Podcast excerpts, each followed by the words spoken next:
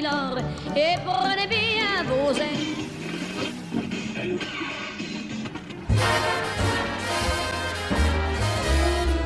And fill my heart with love. Vamos con moi. Love me do. Oh, love me do.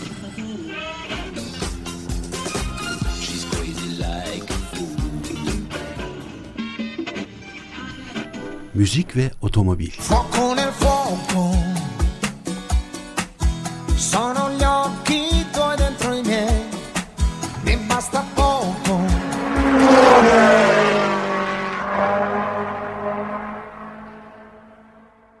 Evet merhabalar sevgili Radyo Güne Bakan dinleyicileri. 106.2 frekansından tekrar bir aradayız. Yeni yılın ikinci programı.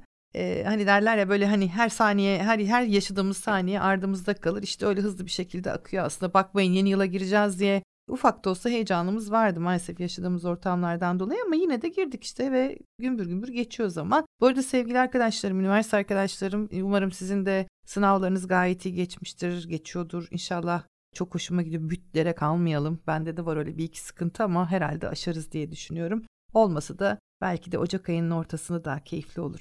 Her neyse. Şimdi programa geri döneyim. Şimdi bu programda şöyle bir şey yapacağız. İşte 10. program. Ee, 10 program boyunca geçtiğimiz ilkleri de katıyorum bunun içine. Ee, Biz dünya üzerinde dünyadaki araba üretilmiş ülkelere işte markalardan dolayı ulaştık gittik geldik.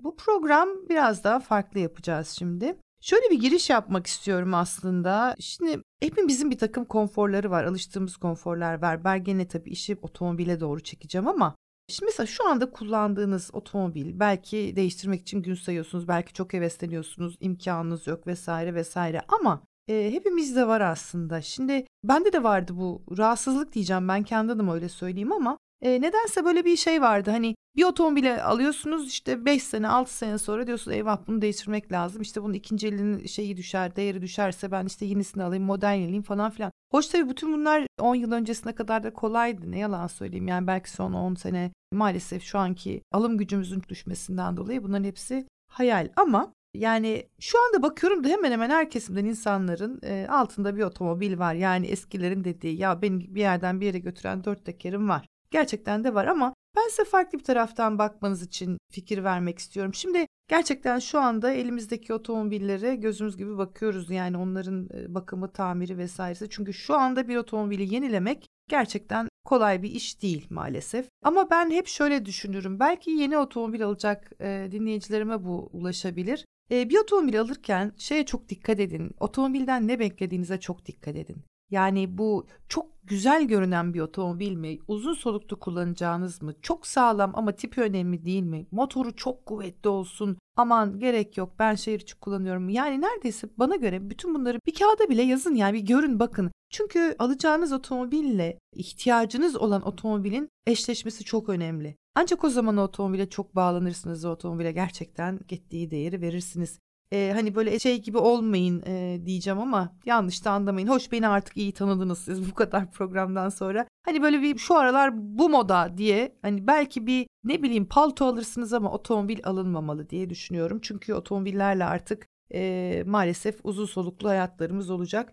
Dediğim gibi e, artık o kadar kolay değil otomobil değiştirmek. Hatta bırakın değiştirmeyi yani çok güncel bir dertleşme yapayım sizle. Otomobilinizi yıkatmaya verdiğiniz zaman ödediğiniz rakam bile son zamanlarda benim artık böyle aklım alamıyor. Eski usul. Maalesef dünyada su sıkıntısı da var. Eski usul diyeceğim ama şimdi hemen kendi kendimi çürüteyim. Eskiden çünkü benim babam, büyük babam hepsi arabayı çekerlerdi evin önüne. Faşır fuşur yıkarlardı. Şimdi öyle bir lüksümüz de kalmadı. Dünyayı iyice yok etmenin sonuna geldiğimiz için e, su sıkıntısı var. Böyle bir şey de yok. Dolayısıyla hani bırakın değiştirmeyi arabayı yıkatmak için bile 10 kere düşünüyorsunuz. Artık bence şey moda olacak. Hani hafif tozlu, kirli böyle üzerine grafiti yapılacak? O otomobiller belki de moda olur. Ama e, dediğim gibi yani gerçekten işimiz zorlaşıyor otomobil severler olarak. E, şimdi önce bir parça dinleteceğim size. Bu parçayı dinleyelim. Bu parça size bir ufak pencere açsın bakalım. Bugün sizce neyi konuşacağız, neyi anlatacağız? Evet şimdi parçayı dinleyelim. Evet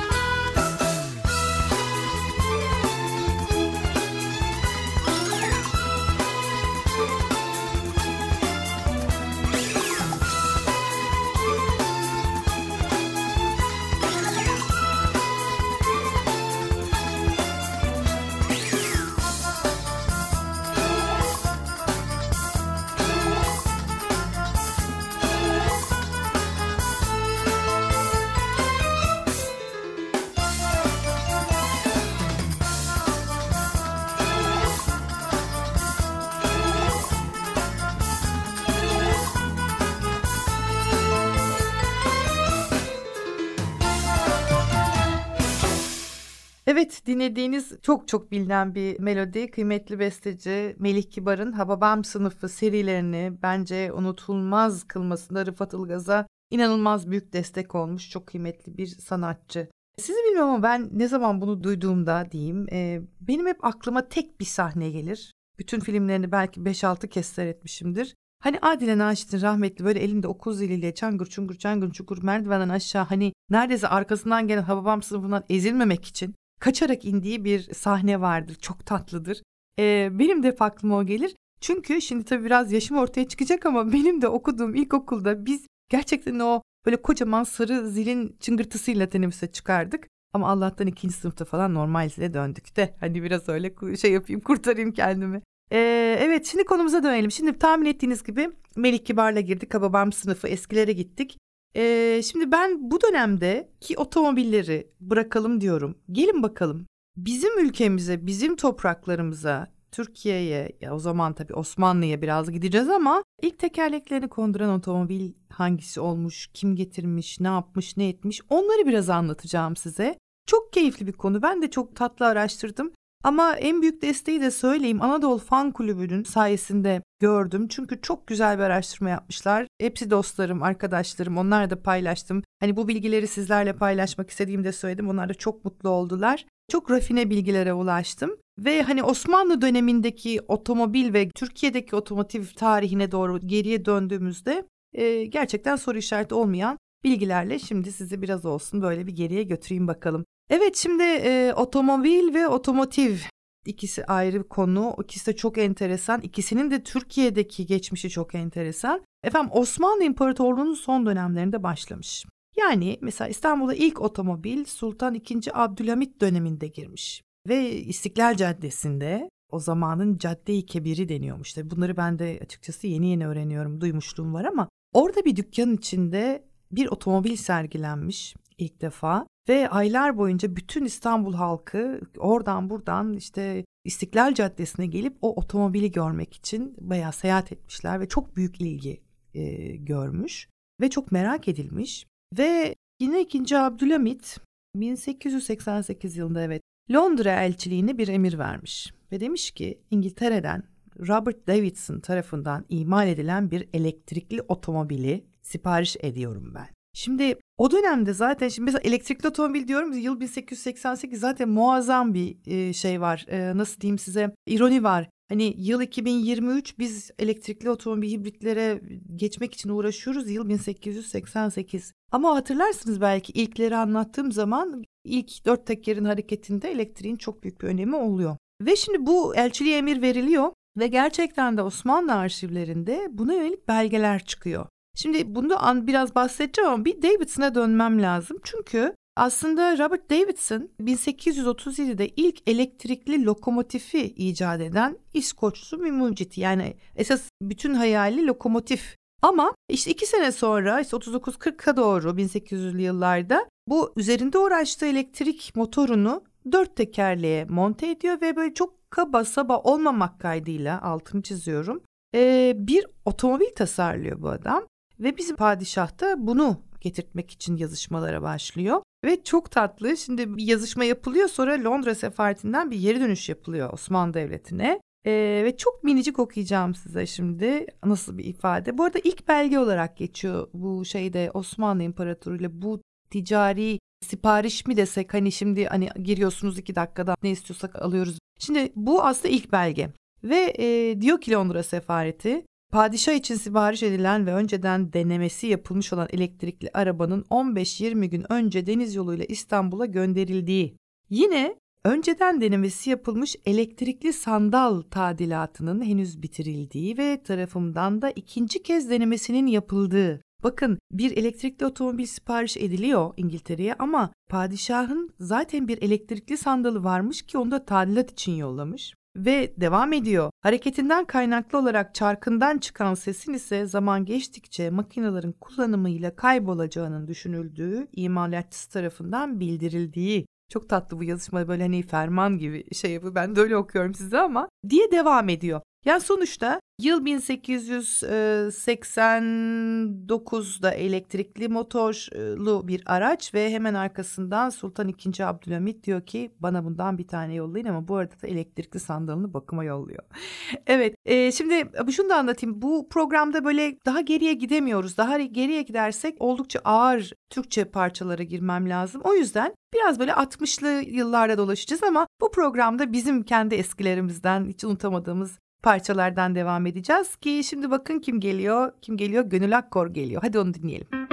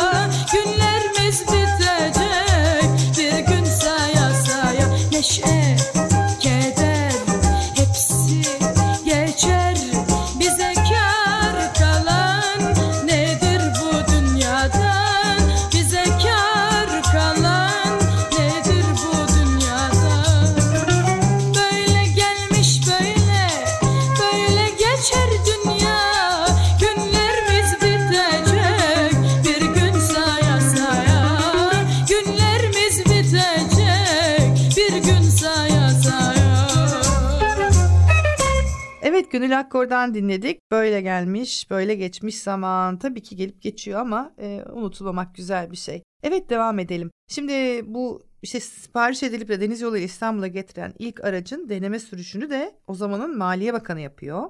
Ama 2. Abdülhamit arabayı kendi deneyecek Yıldız Sarayı'nda ve maalesef rivayet ama bence olabilir çünkü hani bu elektrikli otomobiller ve o dönemin şartlarını düşündüğünüzde rivayete göre de Yıldız Sarayı'nın bahçesinde ufak bir e, kaza yapıyor.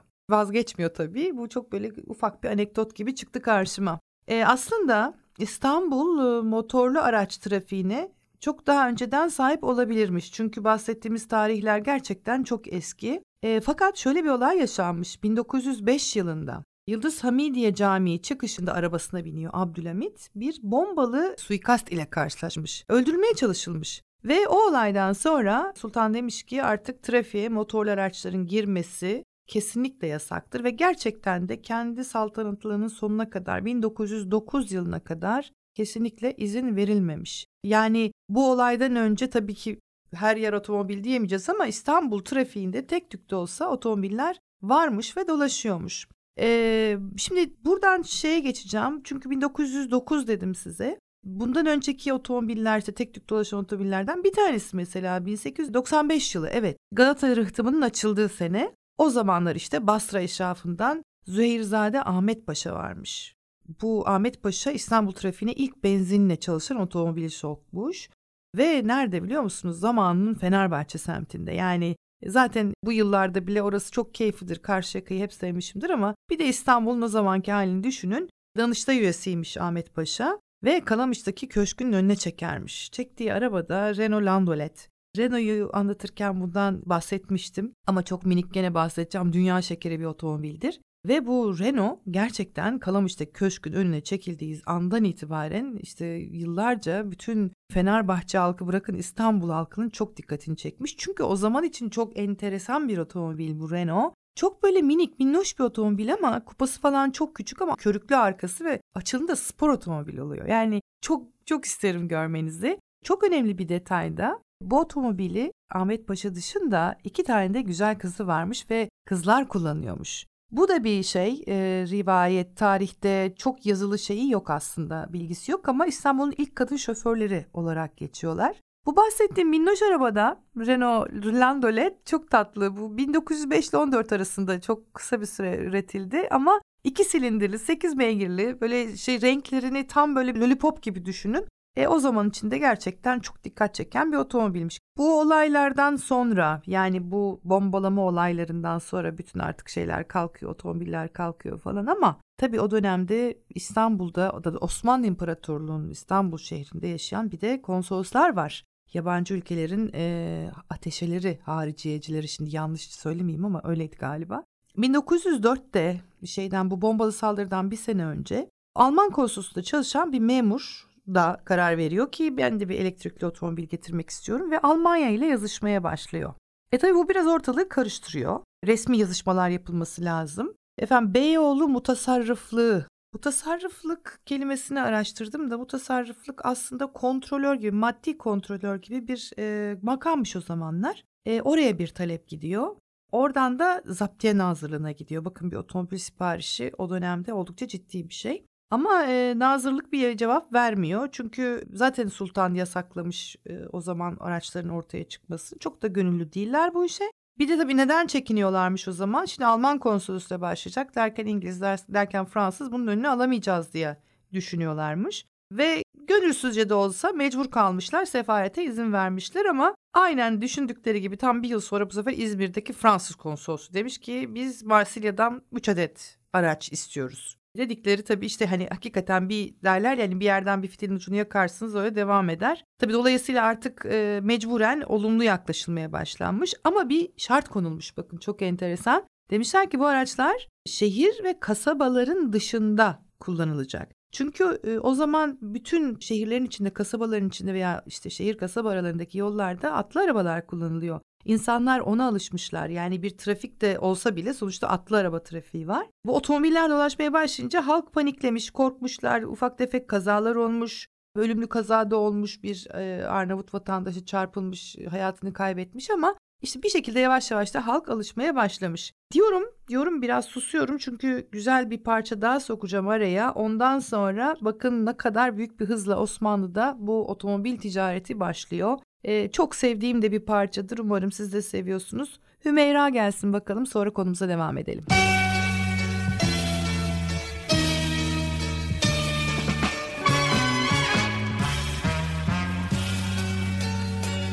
Artık demir almak günü gelmişse zamandan Meçhule giden bir gemi kalkar bu limandan Hiç yolcusu yokmuş gibi sessizce alıyor Sallanmaz o kalkıştan emendü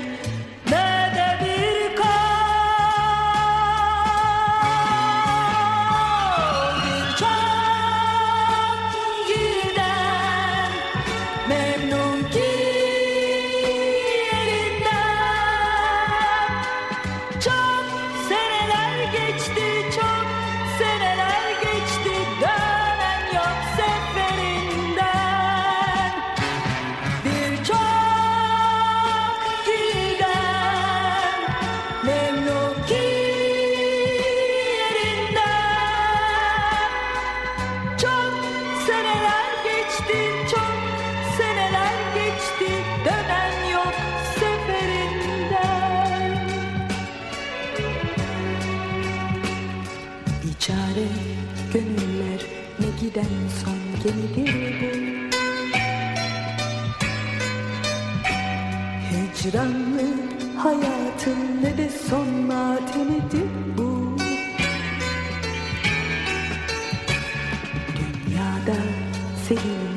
Ve seven nafile bekler Bilmez ki giden sevgililer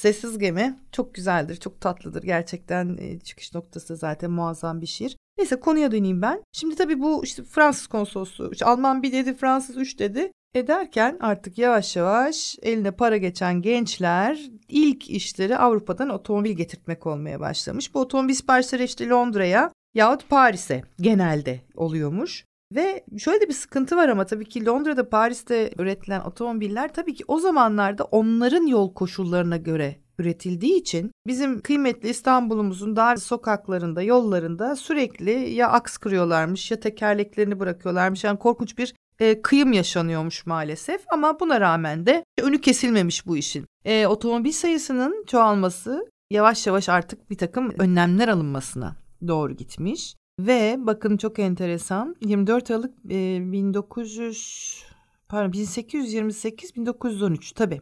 Belediye zabıtasının vazifelerine dair nizamnamede otomobille ilgili hususlara yer verilmiş. Nizamname aslında bir şey e, şimdi yani burada hazırlıksız yakalandım ama nizamname herhalde bir yazılı bir önerge diye düşünüyorum. Ne olur beni kınamayın. Gerçekten bilmiyorum araştırmadığım için de özür dilerim şu anda karşımda kelimeyi görünce bir panikledim ama sanırım öyle. Ee, şimdi bu nizamnamede aslında bugün uygulanan temel trafik kurallarının tohumları atılmış. Yani hatta şöyle bir şey olmuş o gün için yani bahsettiğimiz kaçta o 28-13 arası diyorum otomobillere kent içinde 10 kilometreyi geçmeme sınır konulmuş. Şimdi Günümüzde de trafik kurallarına göre özellikle şehir içinde okul bölgelerinde falan hakikaten mesela 30 kilometreye inmeniz gerekiyor. 30 kilometrede bir otomobili kullanmak da kolay değildir. Düşünün 10 kilometreyi aşmama sınırı gelmiş ama kent dışına çıktığınız zaman da saatte 30 kilometre sınırı konmuş. Yani ilk e, ana trafik kurallarının e, uygulandığı ve açıklandığı bir dönem diyelim. Şimdi bu tabii Osmanlı'da İstanbul'da otomobillerin artması vesaire derken artık yavaş yavaş da biraz makam otomobilleri ortaya çıkmış. Nasıl çıkmış? İşte sadrazamlara, nazırlara otomobiller tahsis edilmeye başlanmış. Ve işte o zaman şey başlamış sevgili dinleyenler hani hiyerarşik düzene göre otomobil sahibi olmak. Hani en üst kademedekilerin otomobil daha iyi işte aşağı indikçe hani normal standarda döner ya. İşte Sadrazam Mahmut Şevket Paşa ve Harbiye Nazırı Enver Paşa bu çok konuşulan iki devlet adamı gerçekten o zamanın Alman modasına uymuşlar. Yani Amerika'dan Ford, Fransız Renault, işte Alman, şey, özür dilerim İngilizlerin otomobilleri derken Almanya'dan Mercedes'i getirtmişler bu iki güçlü paşa. Ve tabii ki de Mercedes'in hakkını vererek işte halkın içinden geçerken de selamlayarak geçerlermiş. İşte o zaman da böyle bir şey oluşmuş. Hani aklıma getirmeye çalışıyorum o görüntüleri de hani ne büyük bir keyiftir diye düşünüyorum o zamanın Mercedesleriyle. Evet tabii şimdi Avrupa Amerika'daki otomobil fabrikalarından sultanlara, şehzadelere son moda üretimler, bilgileri, üretim bilgileri derken fotoğrafların olduğu kataloglar gönderilmeye başlamış. Ve artık bu kataloglar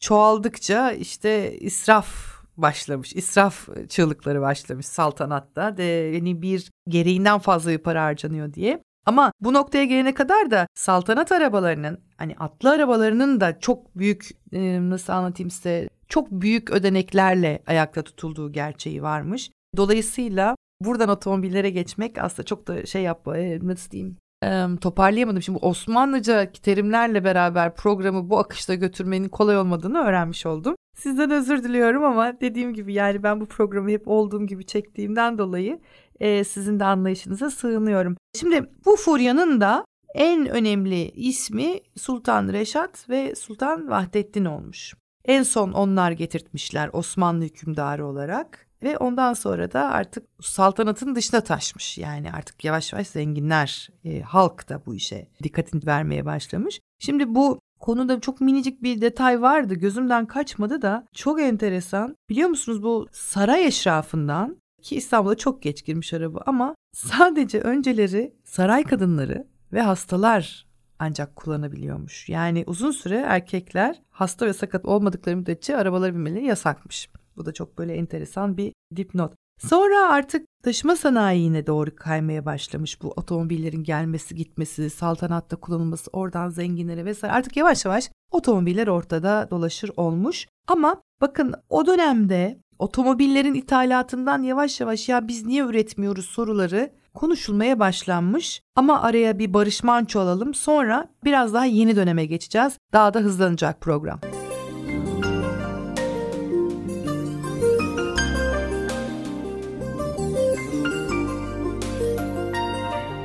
Sabah yeri ılgıt ılgıt eserken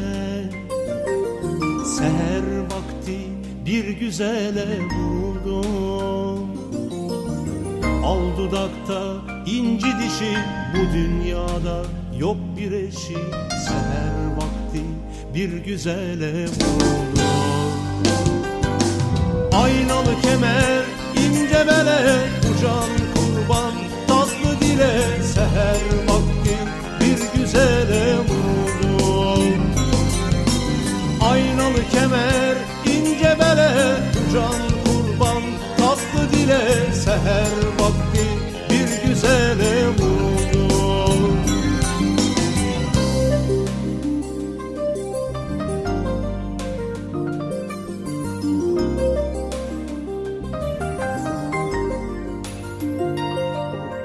Mor menekşe nergiz dizmiş boynuna. Kuşluk aldı beni koynuna Cıvıldaşır dudu kuşu sanki bülbülün ötüşü. Seher vakti bir güzele vurdum Aynalı kemer ince bere can kurban tatlı dile. Seher vakti bir güzele vurdum Aynalı kemer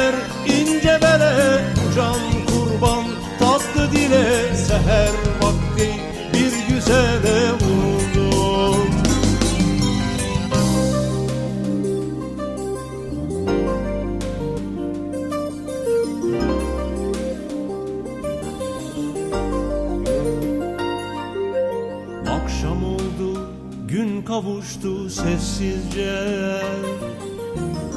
Dedi güzel ayrılık vardır bize.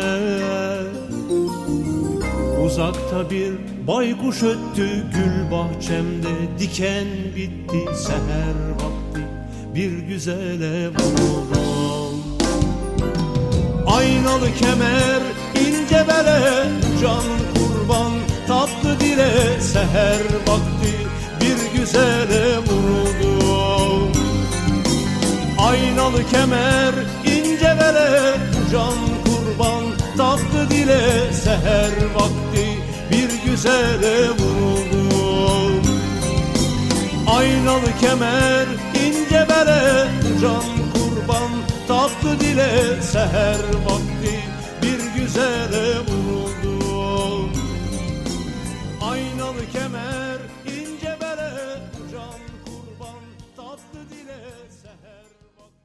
Evet rahmetli Barış Manço sevgiyle saygıyla anıyoruz. Seher Vakti de çok tatlı parçalarından bir tanesi. Şimdi geriye dönüyorum. Osmanlı döneminde taşıma sanayi İstanbul'da Saraçhane etrafında gelişmiş. Ee, hatta Sanayi Meslek Okulu için ilk önemli girişim de Mithat Paşa döneminde yapılmış.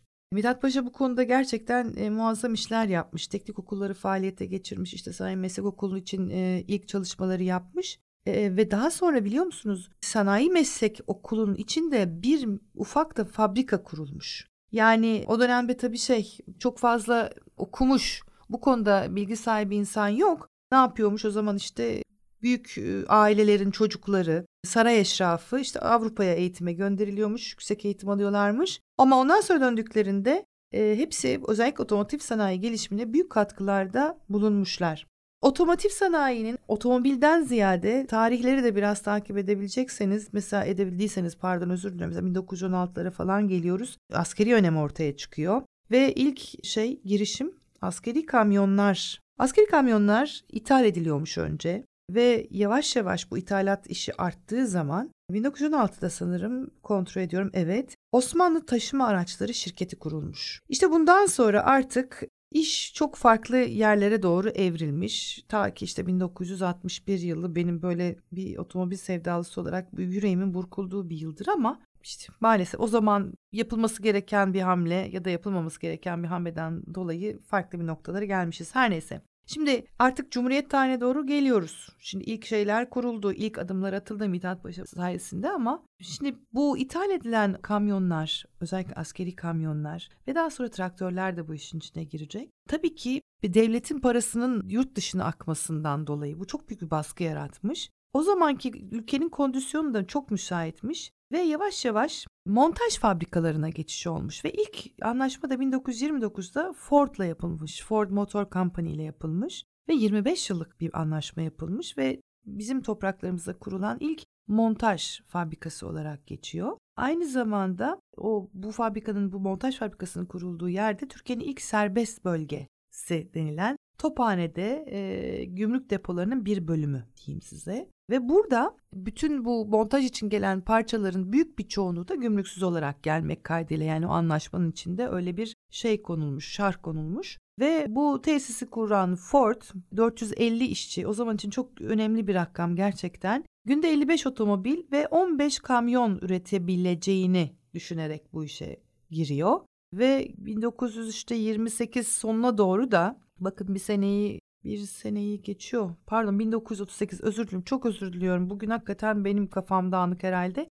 Türkiye'de yaklaşık 2500 otomobil olduğu belirtiliyor. Şimdi bahsettiğimiz o zaman Türkiye'sindeki trafik şartları, yolları, e, şehirler arası yolları düşünecek olursanız gerçekten çok kalabalık bir rakam 2500 otomobil. Ve daha sonra yavaş yavaş artık e, değişiyor bu iş. Mesela 1930'da büyük bir kriz yaşanıyor. Türkiye'de biliyorsunuz belki biliyorsunuzdur. O krizde artık diyorlar ki biz bu üretimi daha uzun süre devam edemeyeceğiz. Ve 1934'te 15 bin adet araç üreten Ford fabrikası kapatılıyor ve 10 sene sonra artık tamamen yıkılıyor. Ford'un çekilmesinin ardından da üretim ve montaj çalışmaları daha çok traktöre hatta uçak bu arada tabii o da onu, onu da araya sokmak lazım tabii ki traktör daha fazla oranda çünkü o dönemde ülkemizde tarım inanılmaz bir boyutta yapılıyormuş ve işte bu traktöre yoğunlaşılmış ama uçak üzerine de çalışmalar olmuş. Fakat şimdi bu biz hep böyle şeyden bahsettim işte İstanbul, İzmir, büyük kentler daha doğrusu büyük şehirler, daha gelişmiş şehirler, otomobil için uygun yolları olan şehirler. E bir de tabii kırsal var.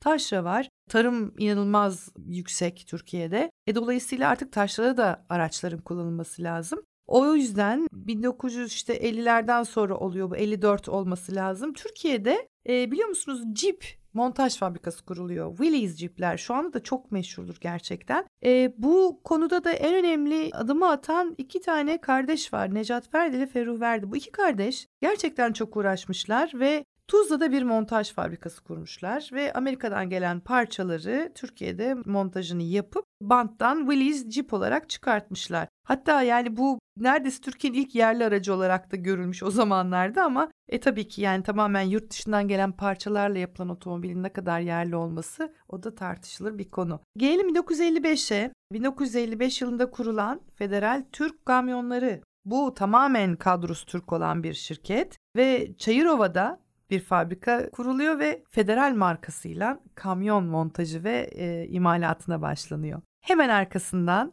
Koç grubu yine Ford Motor'la bir anlaşmaya giriyor ve hepimizin bildiği Otosan kuruluyor. Hemen arkasından Otosan'ın ortak olduğu fabrikadan otomobil, kamyon, daha sonra da hafif ticari araçlar üretiliyor. Aslında Ford'un Otosan'la yaptığı anlaşma e, Türkiye'deki gerçekten en büyük otomotiv hamlesi olmuş ve tabii ki halen de devam ediyor ve inanılmaz e, boyutta ve sayıda araç ve çok fazla miktarda çeşitli araç diyelim üretilmeye başlanıyor. Şimdi Erkin Koray'ı davet edelim aramıza alalım. Ondan sonra anlatacağım hikaye hakikaten biraz yürekleri burkuyor ama işte diyecek de bir şey yok. Hadi Erkin Koray'ı dinleyelim bakalım.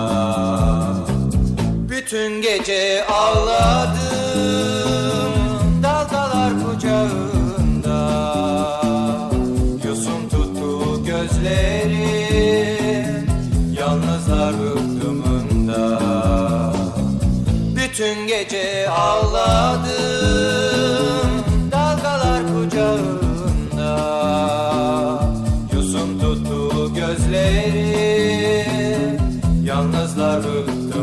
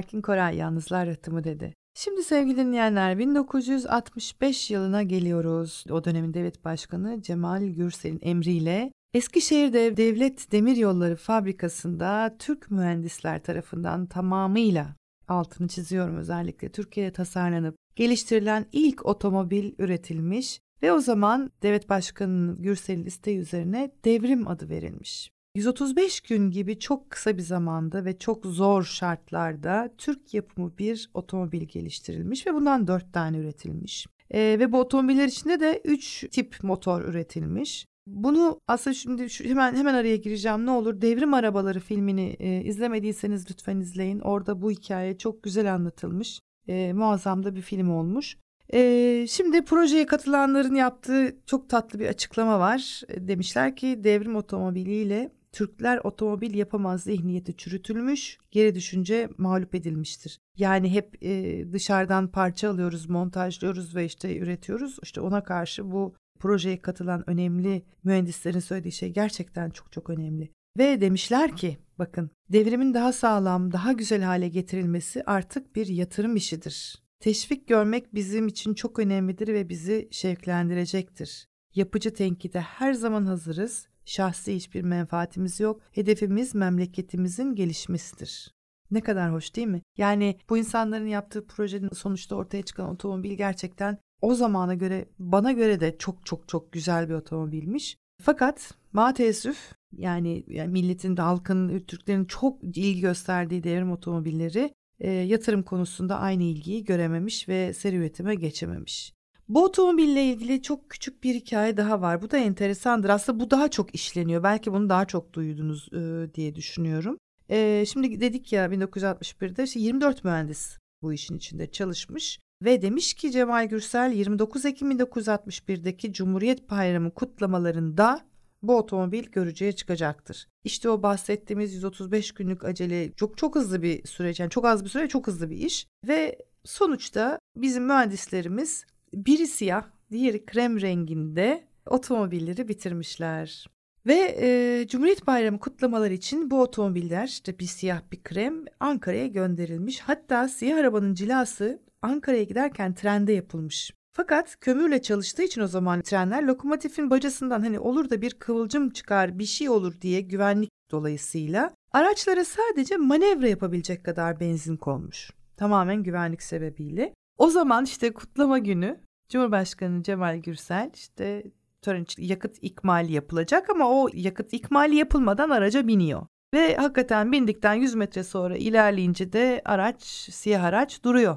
Cemal Gürsel hiç istifini bozmuyor. Siyah araçtan iniyor. O arada tabii arkada krem araca benzin takviyesi yapılmış. Krem renkli arabaya biniyor. Ve ondan sonra onun Anıtkabir'e kadar gidiyor. Yani töreni tamamlıyor. Ama maalesef çok acıdır ki ertesi gün gazete manşetlerinde en önemli haber devrim 100 metre gitti ve durdu oluyor. Ve işte yine çok acıklı ve alay konusu oluyor bu. Bu da işte devrimin, devrim otomobilinin daha böyle hani yeni yeni filizlenen projenin maalesef sonsuza tek kapatılmasına denk geliyor. Bunun üstüne ben de diyorum ki size hadi bir Erol Evgin dinleyelim. Ondan sonra kısa bir devamımız daha var.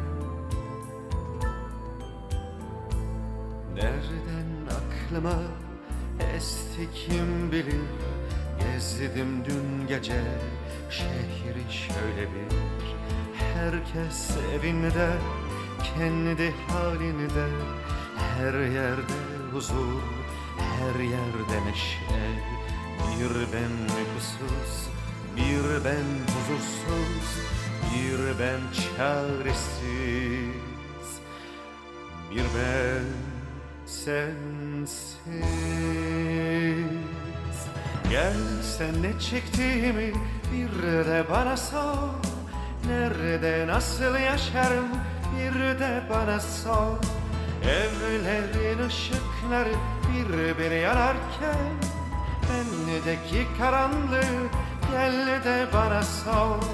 Gel sen ne çektiğimi bir de bana sor. Nerede nasıl yaşarım bir de bana sor.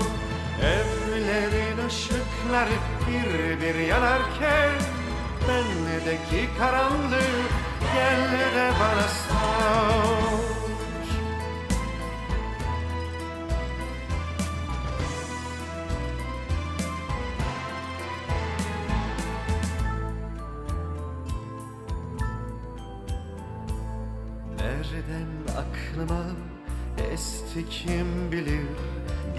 Gezdim dün gece şehri şöyle bir.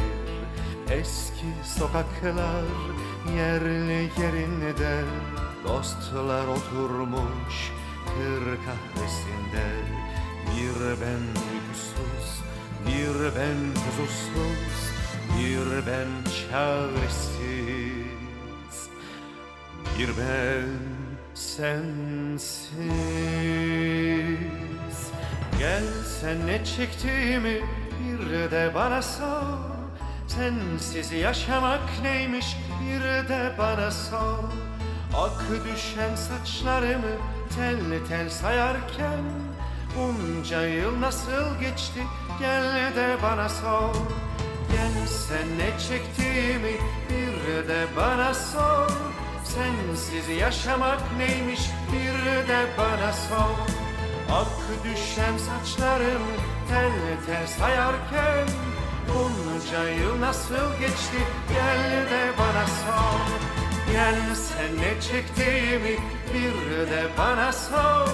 Nerede nasıl yaşarım? Bir de bana sor. Evlerin ışıkları bir bir yanarken Bendeki karanlığı gel de bana sor. Bir de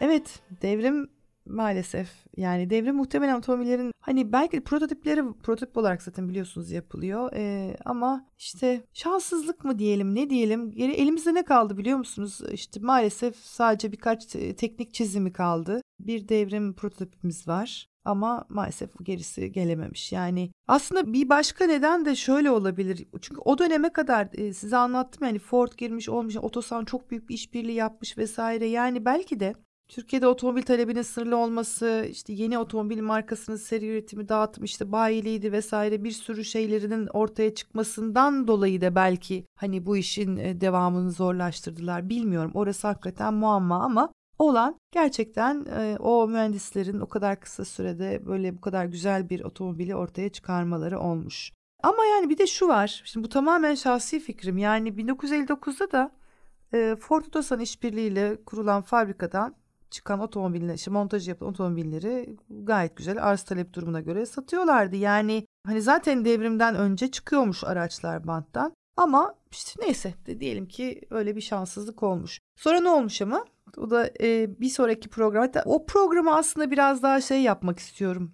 Bu işin çılgınları var. Gerçekten çılgınları var. İnanın bana. O çılgınlardan bir iki tanesi çok sevdiğim arkadaşım. Onlarla yapmak istiyorum. Çünkü 1966'da bu fabrikadan çok tatlı bir otomobil çıkıyor. Adını da Anadolu koyuyorlar. Anadolu'nun hikayesi inanılmaz tatlıdır ama bir şey var. Yani ne olur onu altını çiziyorum. Hep derler ya Anadolu'nun şeyi işte kupasını gövdesini eşekler yer diye öyle bir şey yok. Hani fiberle cam elyaf karışıyor vesaire ve ben onu çocukken çok ciddi inanmıştım. Hani bu otomobil işine girdikten sonra da çok kulaklar çınlasın bir büyüğüme sormuştum da böyle kala kalmıştı. Yani gerçekten sen buna inandın mı diye ne bileyim dedim o zamanlar hakikaten öyle bir şey bir efsane miydi neydi anlamadım ama işte bu onu da konuşacağız. Ama dediğim gibi Anadolu hakikaten Anadolu çılgınlarıyla sizi bir araya getireceğim ama bizim işte e, Anadolu'muz 66'da çıkmış. Ama yıl 2023 diyoruz ikinci program işte bizim bir TOG otomobilimiz var biliyorsunuz. Kim bilir belki ilerlerde başka modellerde üretilir Türk mühendislerin, tasarımcıların elinden belki çok daha farklı otomobiller çıkar.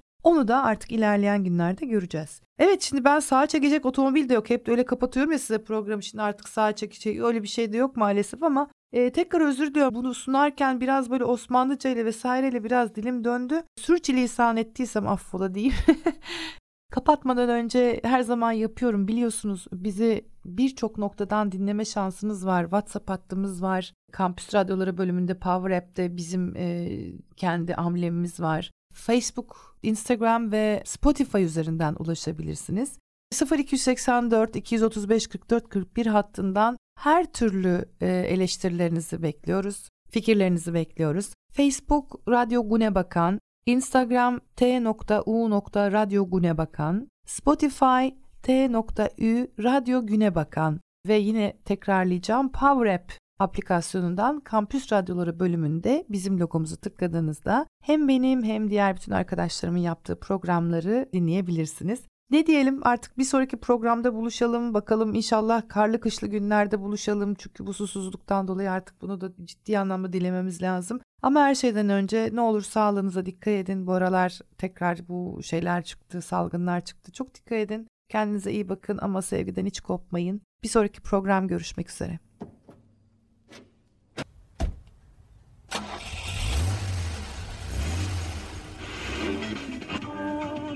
Laissez-vous faire, Milord, et prenez bien vos ailes.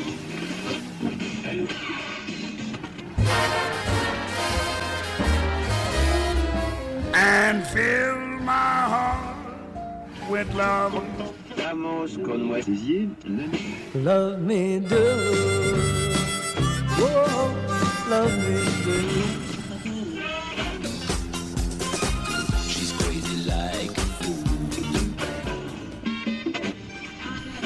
müzik ve otomobil.